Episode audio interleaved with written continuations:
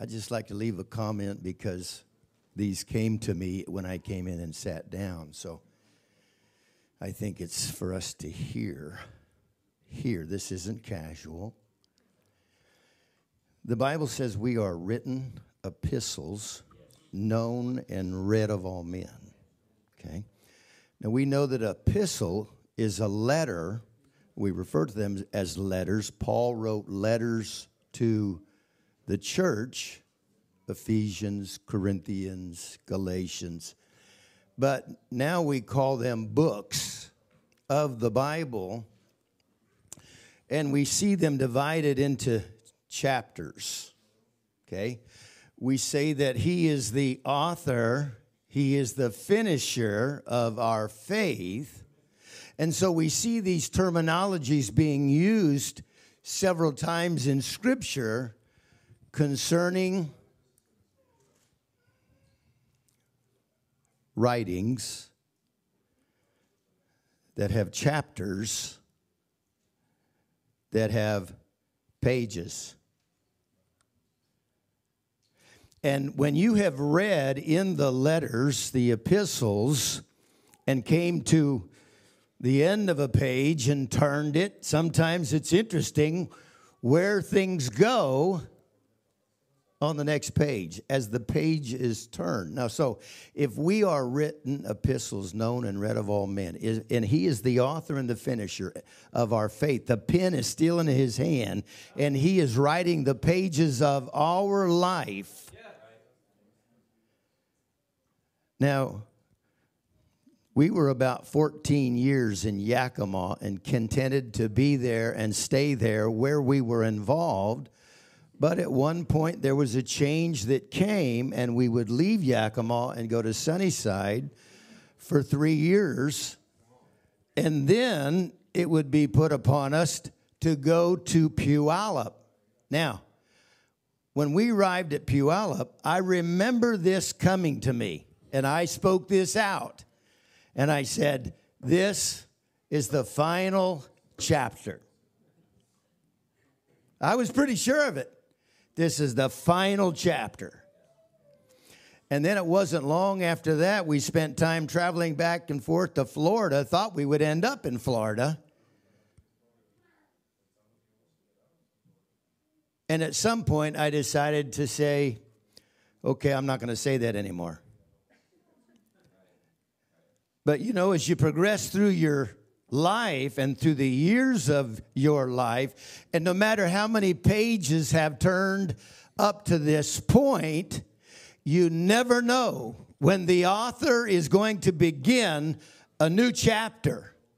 It's not relative to age.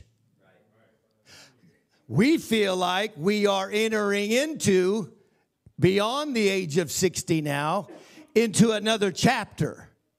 And so we're not the writers. We're not the ones that say, this is it. We're just going to, ride on into the sunset. Because change, continual change in God's hand is certain. Now, I didn't have any of these thoughts before I walked in here and sat down. And somebody could receive and hear and accept the idea. There are things ahead. God's turning pages.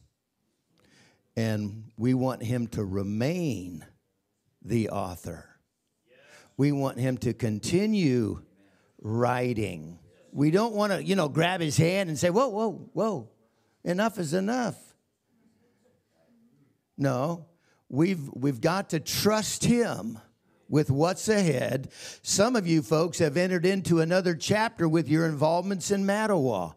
That came to me sitting here. And so there are things ahead to accept. Things will not always be as they are. Things will not always be as they are. And in the plan of God, in the will of God, he will turn the page. He will begin a new chapter. Aren't you thankful for the God that we live for, that we worship, that we serve. We can trust Him.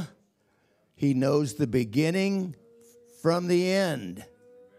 He knows the beginning from the end. And for some, there won't be an end. Here.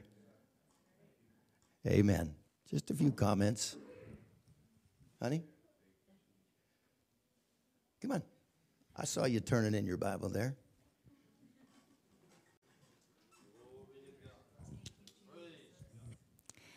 I'm so thankful to be here and to be with the Hearts. We love them so much, and their family and you all. And God is so good to us. He is so good to us. It's easy to my husband and I were talking about denying ourselves this morning. And we were talking about some things that are difficult for us and that we're going to have to just tighten up our belt and attend a couple things. Go a couple places we really don't want to go. And submit to the process. And he's ready to go everywhere all the time. But well, that's a whole different story. But I said, honey, you know, when we're in this part of the country, he's like, oh, yeah, I'm good. Well, a year ago, he wasn't good with that. And he said, oh, you know, all of this denying of my flesh, I think it's really helping me. We know that. We've been doing that since we were saved. For me, maybe it's 45 years since I've had the Holy Ghost. Wasn't raised in this. Came out as a, you know, one-time drinker, drug user, and all that jazz. God has kept me and kept me clean and sober. But we know, denying yourself this month. Deny yourself. Deny yourself the things that really take up a lot of headspace. For some of you, it may not be that Instagram or that Facebook or, you know, Netflix or shopping on your phone or the things that take up headspace. In this last year, we've had to get rid of things that are just taking up too much headspace. We thought, you know, doing an Airbnb would be just a good financial decision. It took up too much headspace every day. And you have to find those things that are a real distraction. And Paul said, the least of these when it comes to sinners. I'm not out sinning, but I have to really keep myself crucified. Because I'm the person that can live on the same page for 20 years. I'm that person. And I have to constantly die out to whatever it is that I may flow in the Spirit and submit to my husband, wives, and submit to God and submit to the flow and the process. I was praying for somebody the other day, and I'm at almost the end of Genesis, and the beginning of the year, you know, start the Bible over. And this year, every year I commit to reading the Bible through. This year, hold me accountable. I'm committed to studying the Bible more and camping on spots. And something stood out to me. Every year you read it, you're going to get more revelation. You're going to get more strength every day. The unction of the Holy Ghost is going to come when you need it, because what you put in will come out as you witness to people. The thing that stood out to me just a week ago when I was praying for this person was when Hagar was cast aside, when Sarai used her and cast under the tree, and the angel came to her and spoke to her. And then she said, He's the God that sees me. He's the God that sees me. And I was thinking of that scripture this morning because I was still thinking of that person, and that's what I was looking up when I was thumbing through my Bible on the phone. And I was able to take that ever since that, every day. He's the God that sees me.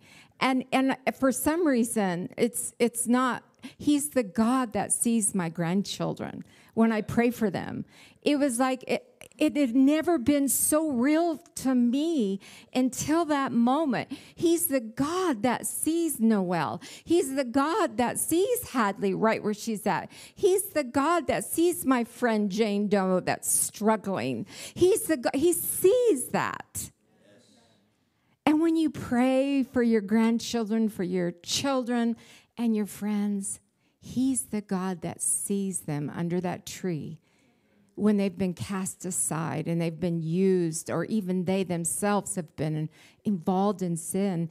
And he's the God that sees you. He's the God that sees what you're going to give up the month of February and get your flesh under control and what you're going to sacrifice, whatever it may be. He's the God that sees us. And so I just leave that with you right now. God bless you. I believe all Life churches are doing some fasting this month. So if you feel some camaraderie in that, it helps a little. It helps a little. So be accountable to someone. I told some people what I was giving up. I expect them to ask me once in a while if I'm cheating. God bless you. Praise God. The scripture tells us in John, I've sort of been stuck on our identity as the body of Christ. The Lord continues to speak to me and deal with me about that. I'm thankful. I believe the reason he's dealing with us about that is because he's wanting us twofold. He wants us to know who we are in him. And he wants to manifest himself to the world. He wants to manifest himself to the world. Bishop referenced living letters or living epistles known and read of men. The scripture says in John that in the beginning was the Word. The Word was with God, and the Word was God.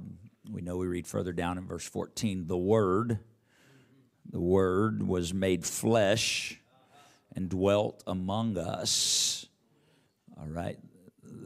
The Word became flesh and dwelt among us. We read later in one of Paul's letters that Christ took the handwriting of ordinances that was against us. Have you ever read this? He took the handwriting of ordinances that were against us, and he nailed them to his cross, blotted out the handwriting of ordinances that was against us, nailing them to his cross. And so I have the question for you. When did he take those ordinances and nail them to the cross?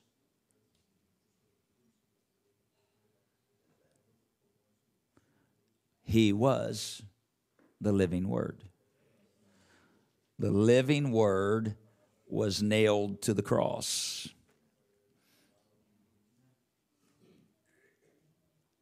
You with me? Now, we talked a few weeks ago. He said, I am the light of the world. You are the light of the world. He said, I am living water. Out of your belly will flow rivers of living water. Yes? He said, I am the bread of life. He said, you are the one bread, the body. He was the Word made manifest. You are meant to be living Word, living letters. And he continues to write as we grow up into the fullness and the stature of Christ as the body of Christ. Amen.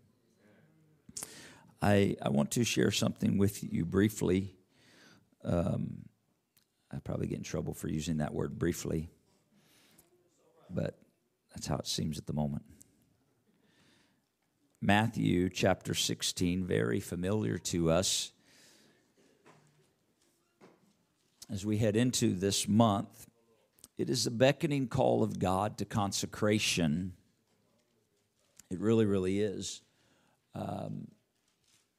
It's an invitation to draw nearer to him.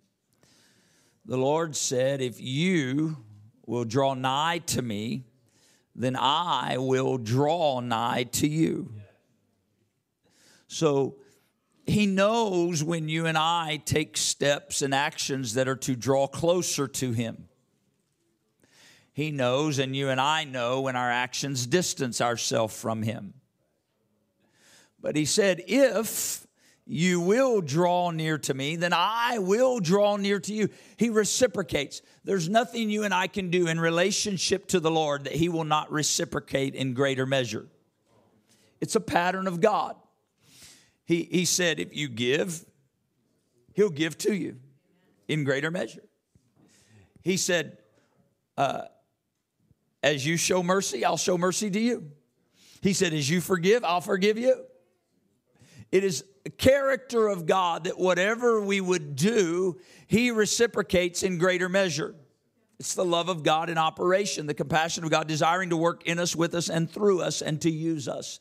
And so he said, if we'll draw near to him, that's a conscious effort to move closer. If we'll draw near to him, that he will draw near to us. And so this season of, and I believe it is the beckoning of the Lord to more than just a season. So I would say that here at the outset, let us, God forbid, we say we'll set aside these few weeks and then, okay, we did that on our calendar. But I believe the Lord would say, if you'll do this, I'm going to draw near to you and you'll never go back, but to the words that Bishop shared.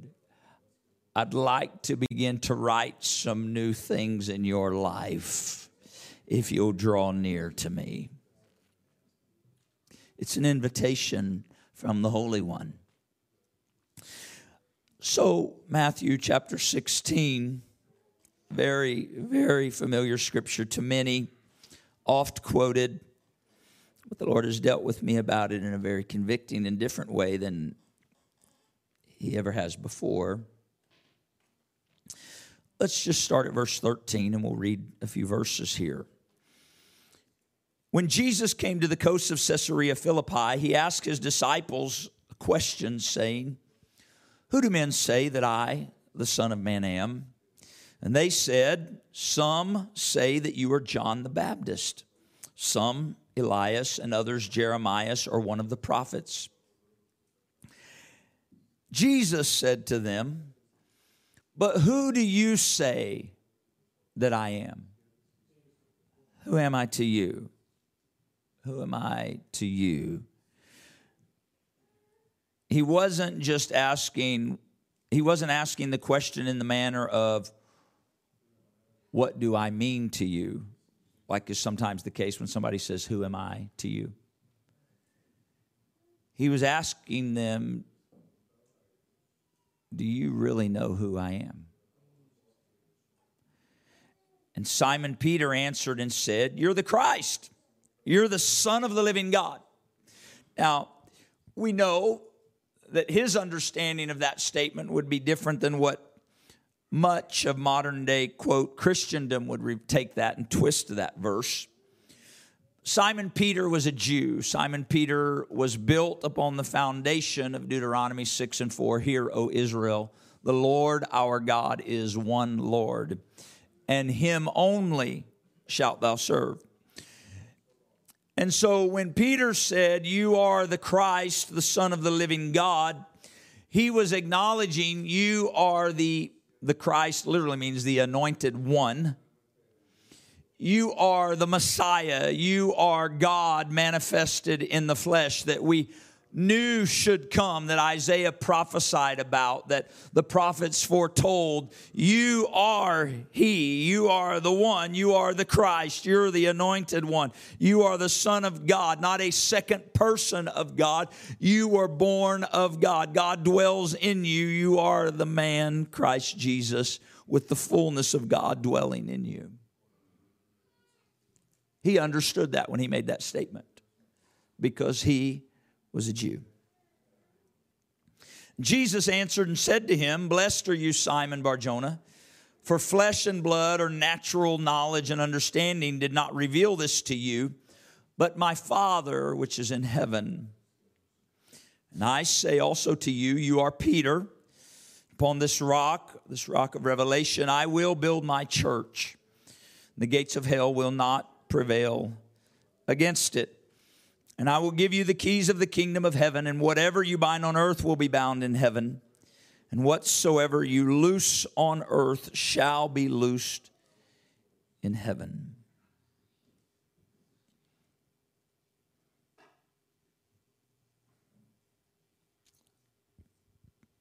Let's just keep reading. Then charged he his disciples that they should tell no man. Isn't that interesting? They've just had this revelation that's been declared, came from the Lord, of who he was. And he says, don't tell anyone.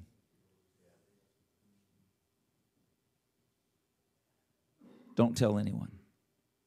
Why? One of the reasons, I don't know that it's the sole reason, but one of the reasons that I believe he said that is he did not want men to begin to worship him as a man. And they would see the man in Christ Jesus. He wanted them to know who he was by the revelation that would come, so they would glorify God, not a man. This is why oftentimes throughout the book, in the first 7 chapters of the book of Mark, at least 6 or 7 times, he would heal somebody, deliver someone, raise someone, and he'd say, don't tell anybody. Don't tell anybody who did it. Why? Was he not wanting God to be glorified for what he did? Of course he wanted God to be glorified. He was not wanting people to begin to elevate a man, the man Christ Jesus. He knew his purpose was to bring glory to God, even as God in the flesh. Does that make sense? And so he says, tell no man that he was the Christ. But watch, verse 21. From that time forth began Jesus to show to his disciples how that he must go to Jerusalem and suffer many things of the elders and chief priests and scribes and be killed. He didn't mix any words here. And be raised again the third day. I want you to watch this turn. There has just been great revelation. If all 12 didn't know, at this point they now know. If maybe they had questions in the back of their mind and they wondered, could it be? Maybe it sure seems like. I think they knew now. Peter gave the utterance that came from the Father to him, the revelation. He spoke it out. And now they all are aware. We're sitting in the presence of the mighty God in Christ Jesus. And he's saying, don't tell him. And then he tells them he's going to die and be killed, but he's going to rise again. So they've got all this. But watch this turn. This turn from great revelation takes place. This great revelation comes. And when he says what's going to happen, Peter takes him and begins to rebuke him and says, be it far from you, Lord. This shall not be unto you.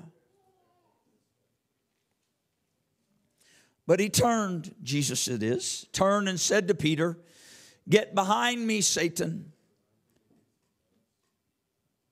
You are an offense to me. Those are some strong words. You are an offense to me, for thou savorest not the things that be of God, but those that be of man.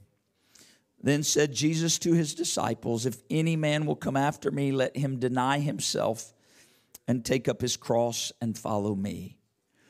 For whosoever will save his life shall lose it. Whosoever will lose his life for my sake shall find it.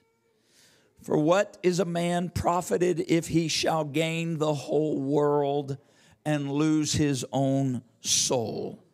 Or what shall a man give in exchange for his soul?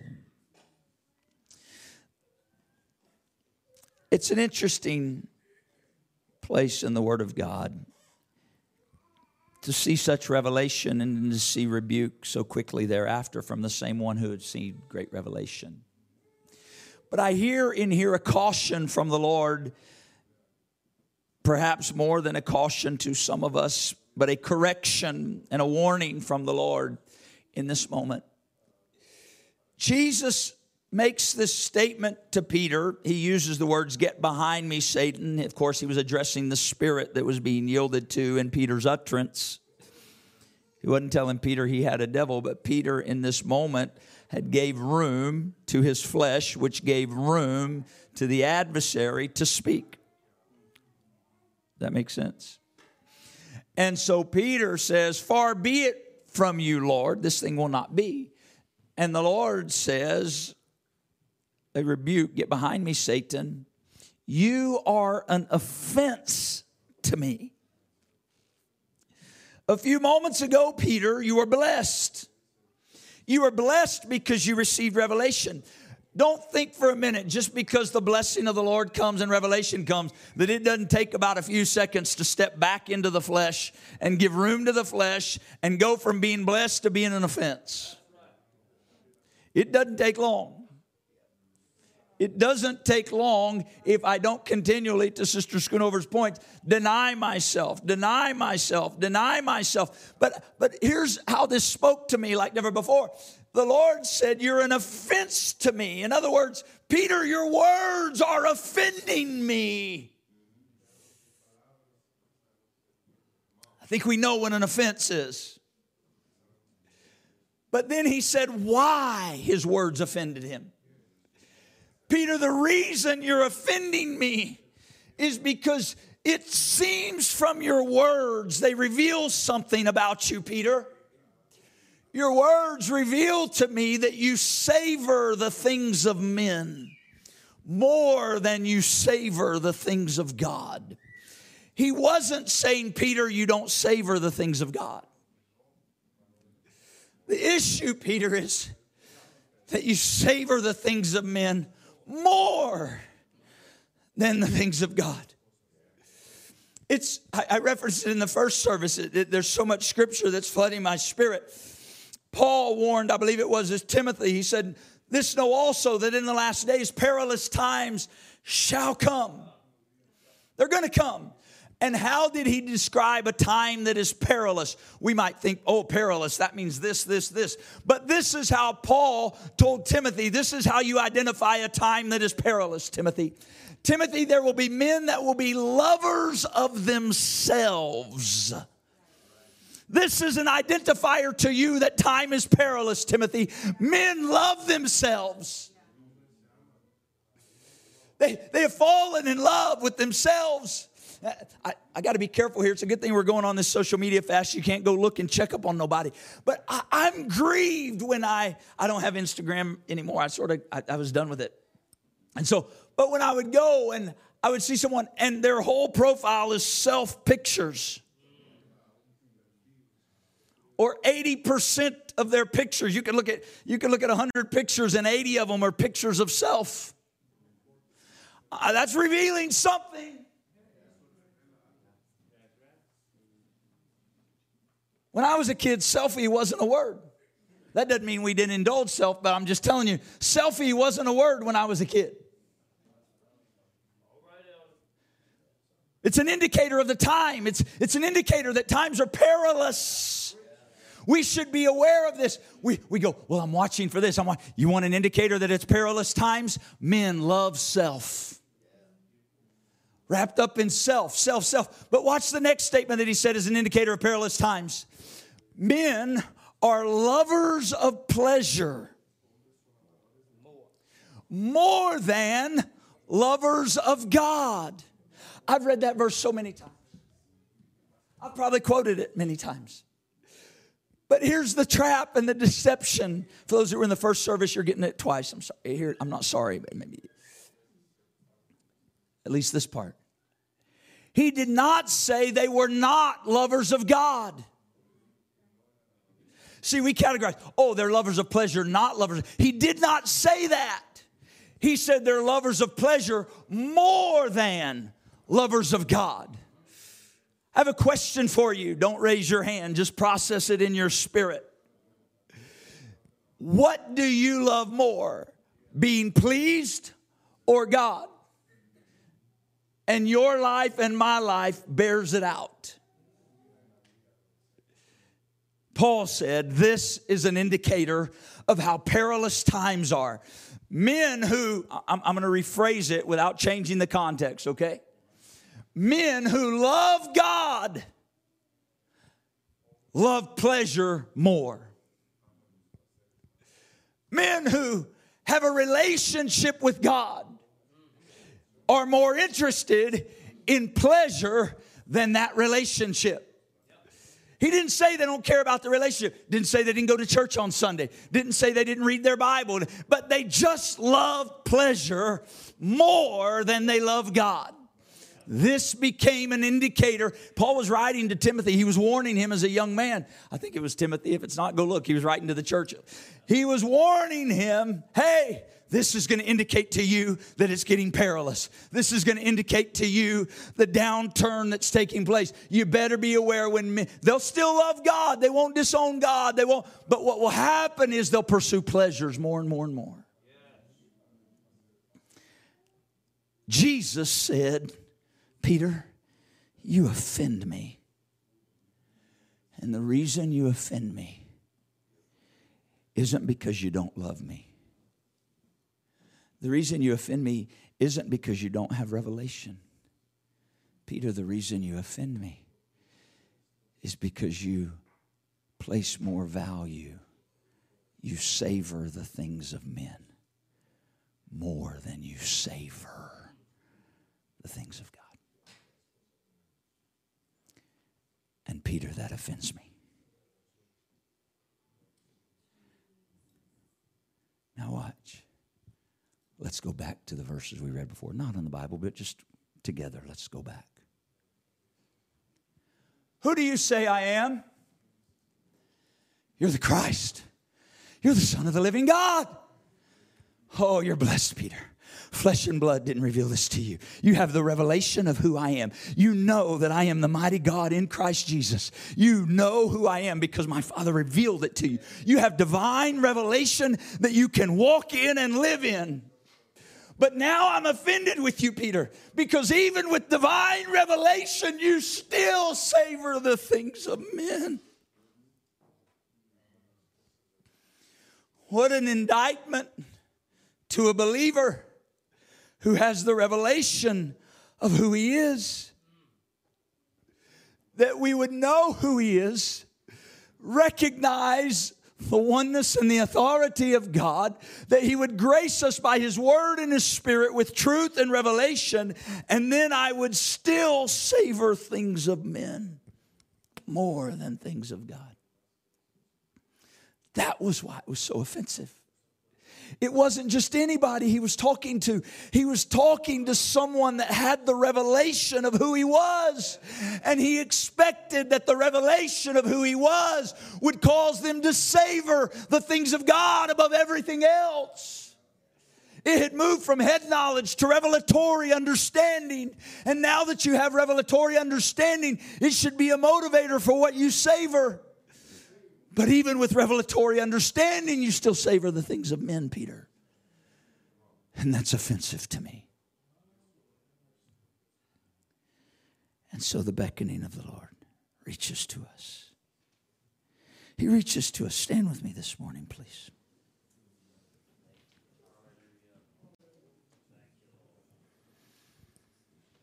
He reaches to us not in condemnation. He reaches to us in conviction and compassion, desiring to manifest himself to the world.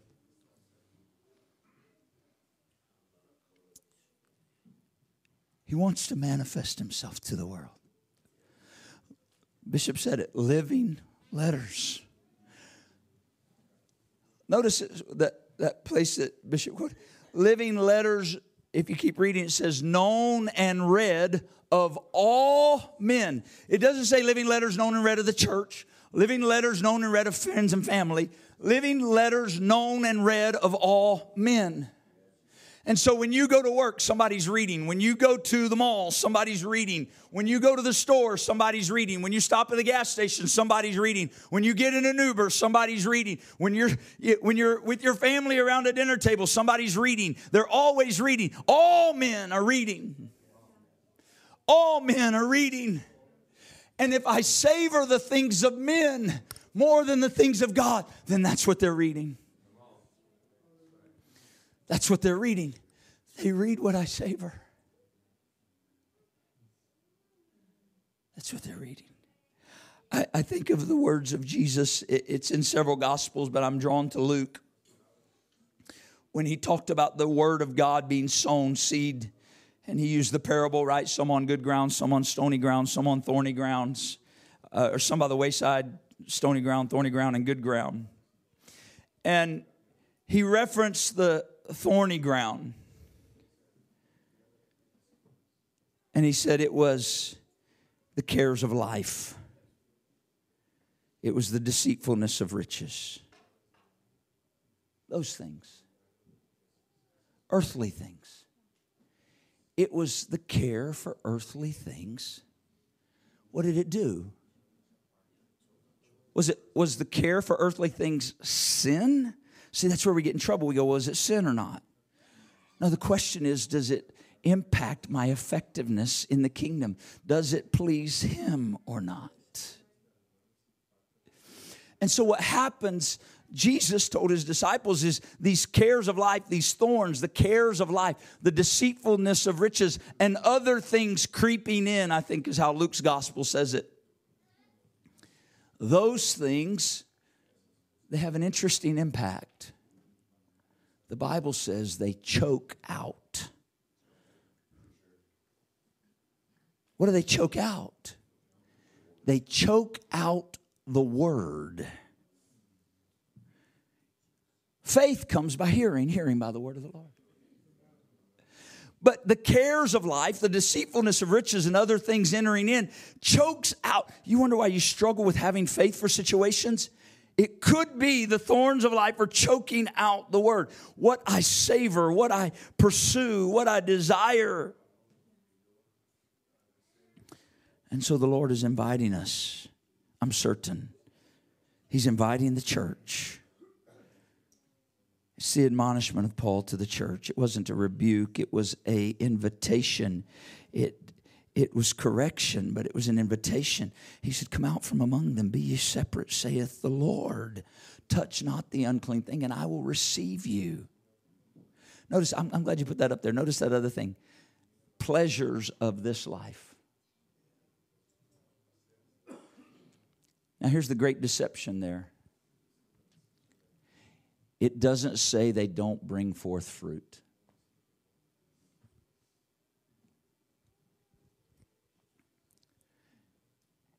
You can receive the word and you can begin to produce some fruit.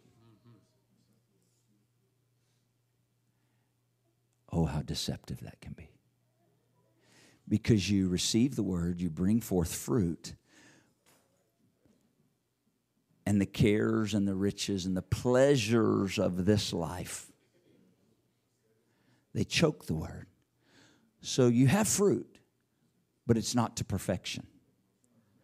Or it's not to completion. Some of you have told this story. You ever got a sour persimmon? It's not. I probably should have picked a different fruit around here, I guess. You know, if you go pull an apple off of the tree in late July, it's an apple. Yes? Whatever's there is an apple. You can pull it off and you can bite it. It's not going to taste very good. Might be a little sour, a little bitter. You might be like, why would anybody eat this? Well, the problem is it's fruit, but it's not fruit to perfection yet. This is the example that the Lord Jesus is using, that he says the cares of life and riches and pleasures of this life, they choke out the word. You have fruit. And so what happens, the adversary says, you know what, you're fine. You're fine. Look, you got some fruit. But is it to perfection? How do you know when fruit is to perfection? It feeds people. It feeds people. It's ministry to others. It begins to flow, and there's an effect. It's ministry. And so the Lord, in his beckoning to us in these last few weeks of February, I believe it's a calling to say, let's deal with these things that would choke out the word. Let's deal with these things that we fill our mind, our time. I can't remember the exact words at the moment Sister Schoonover used, but mind space, I think, was maybe the word she used. Head space. These things that fill our head space. And that's what they do. You say, are you telling me something's wrong with Pinterest? Probably so, but just in case, let's say it's not. But it just fills your head space. I'm not preaching against Pinterest. I'm not picking on my wife, but she can tell me stuff about different things. But, man, I can mention something, and she's got, I don't know if they call them cards or books or pages or something. Books? Boards. There you go, boards. Boards on stuff. And boards on stuff. Nothing. I'm not saying something's wrong with that. You understand. It's head space. To Sister Schoonover's point. And so the Lord is, see, we get caught in, is it right or is it wrong? That's not the question to ask. The question is it pleasing to Him? Is it pleasures of life or pleasing to God? Is it allowing me to walk in my calling or is it detracting me from my calling? Is it allowing me to fulfill my purpose as the body of Christ or is it hindering me functioning fully as the body?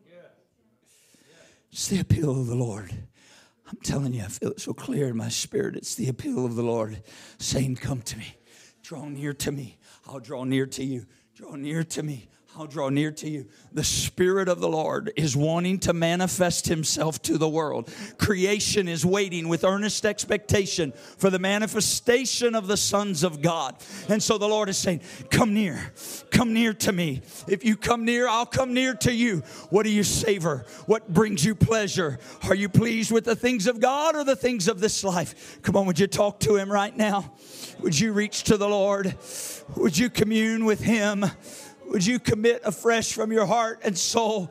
Would you let the light of the Word shine upon my heart, God? Shine into my life by your Word and by your Spirit. Any element of my thinking or my living that is an offense unto you, I pray let your compassion and your conviction lead me to a place of repentance. Let goodness of God lead me to repentance. Let my thinking be corrected by your Word and by your Spirit, that I walk pleasing unto you, that you would be glorified, that what men and women read, they read of your writing. Let your writing not be hidden amongst my own doing, but I pray, write, Lord, and let men see the words you write upon our hearts and our lives. In the name of Jesus. In the name of Jesus, in the name of Jesus, I'm opening this altar to you this morning. Well, would you find a place between you and the Lord? Allow Him to shine the light of the Word in our hearts. God, I want you to examine every corner of my heart by your Word. I want you to examine. I want to be pleasing to you, and I know you're inviting me. I feel the invitation, Lord. I feel the gentle but certain draw of your Spirit that's clear. Oh, let my life please you. Show me where I savor things that are not of you. I want to be a blessing to you. Oh, God, I don't want to walk in offense to you. In the name of Jesus, in the name of Jesus, in the name of Jesus, as we head into the season of consecration afresh, Lord, guide us by your Word as we set aside this time, as we begin to clear elements, Lord, from our day and our calendar. Draw us near to you, Lord. Reveal yourself in greater measure. Oh, God, heal us of our iniquity. Make us afresh and anew in your image. Oh God, write afresh upon the tables of our heart, I pray. In the name of Jesus. In the name of Jesus, that we would be what you have called us to be, that we would walk as these living letters that have been spoken to us of, that your Word would minister to many through your body. In the name of Jesus, I pray. In the name of Jesus, I pray. Come on, let His Spirit and His Word lead you. Let His Spirit and His Word work in you. Come on, you're filled with the gift of the Holy Ghost. You have the mighty revelation of who He is. Oh, it's us who should walk in power and demonstration of the Holy Ghost.